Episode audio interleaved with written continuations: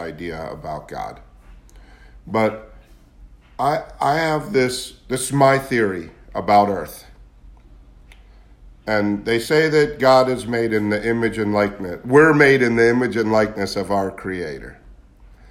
And so if that's true, man loves to make amusement parks.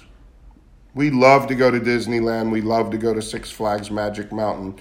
We love to go on crazy roller coasters that scare the bejesus out of us and haunted houses. And we love to put ourselves in situations that scare us to death. I think Earth is that ride for the soul. So, this is just my theory of the Earth ride. I call it the Earth ride. But I have a body it's called Randy. It's Earth body. It's an Earth body. It's made for it's the ride. And and like a roller coaster, so Randy would be the roller coaster, and the soul would be the thing that rides the roller coaster. And so there's a piece of God in me. That's what makes me alive. I believe that 100%. And that never dies. When it when Randy's done with the ride, that piece of God is going back to God, whatever that is. And I get to be on this ride. And if you were to design a ride that you had to go have a lifetime on, you certainly wouldn't dis- you wouldn't make a ride called It's a Small World. I mean, I don't know how many of you have been to Disneyland, but It's a Small World is this unbelievably slow moving boat where they sing about what a great it's a small world after all and they sing it in every language and you ride through the different villages of different cultures and they sing it's a small world and nothing ever happens and you go through it once and it's it's okay I never have to do that again but if you got stuck on that ride and you had to go around and around and around you'd want to kill yourself after about 6 rides now you get to go to Earth. This is the most incredible ride on the planet. You never know what's going to happen. It's not like a roller coaster. Even the scariest of scariest roller coasters. If you go on it 10 times and you know, okay, here comes the loop. Okay, we're going upside down now. All right, we're turning left. Whoa, we're going down. It's still a little scary, but I've been on it 500 times, so now it's not really scary anymore. And eventually it would become boring. But this thing with illness and health and rich and poor and fat and skinny and all of the crazy stuff people die, people live, people get diseases. All of the crazy stuff we get to live through, it's never, ever, ever boring. And it's scary as hell because you never know when it's going to end or how. And it's very dangerous to be alive and be human. It's very precarious. The difference between healthy and not healthy is a very fine line. And so we get to come here and we get to learn about humility and forgiveness and love and hatred and vengeance. And we get to learn about all of it on this ride. And we get to have this experience. And so for me, it's all God. Because the the body, the thing I call Randy, is going to die one day. It's going to die. It's going to get it. Something's going to happen. and it's not going to be here anymore. The ride's going to go on, and Randy's going to be gone. And that's very sad when I say it like that. But am I living it like that? Am I enjoying the ride today? Am I enjoying? I'm sick. I've had a cold since Wednesday. Bad cold. I've been in bed most of the day, most of the days until yesterday. but I have not been complaining about it. I've been experiencing it.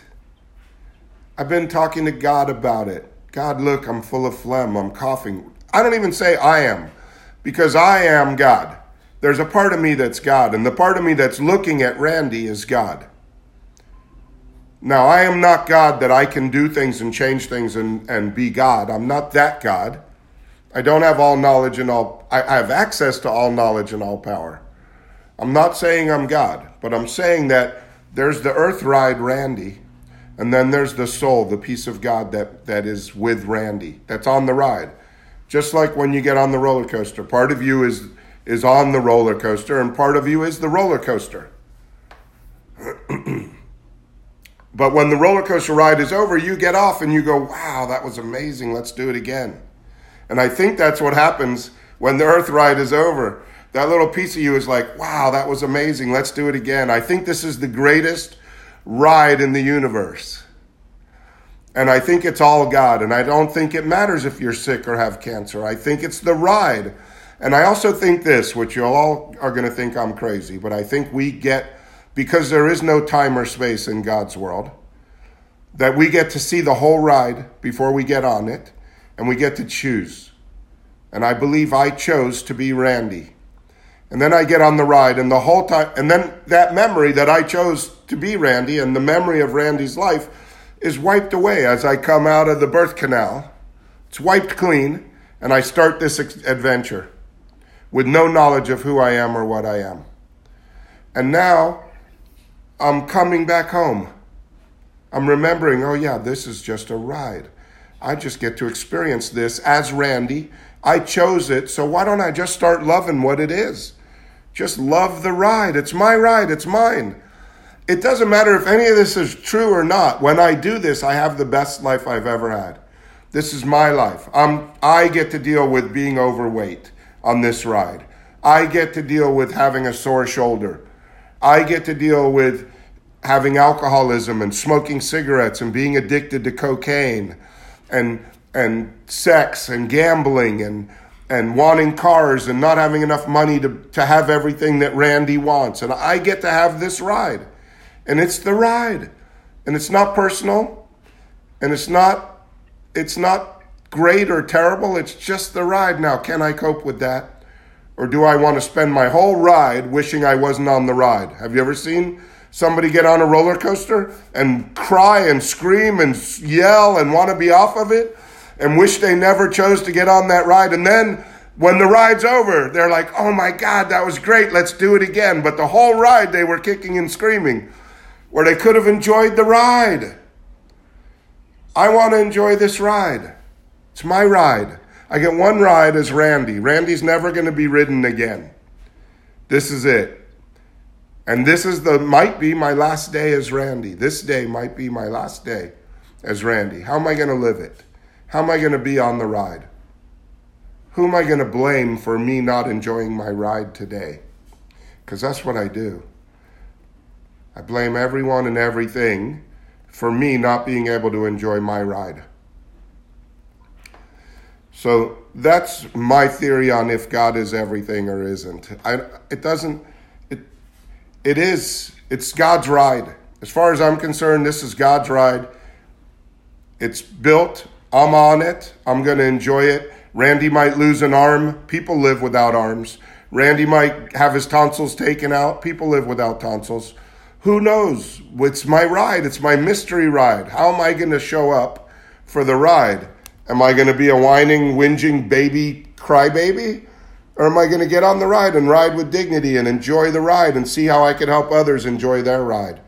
So that's the way I see that.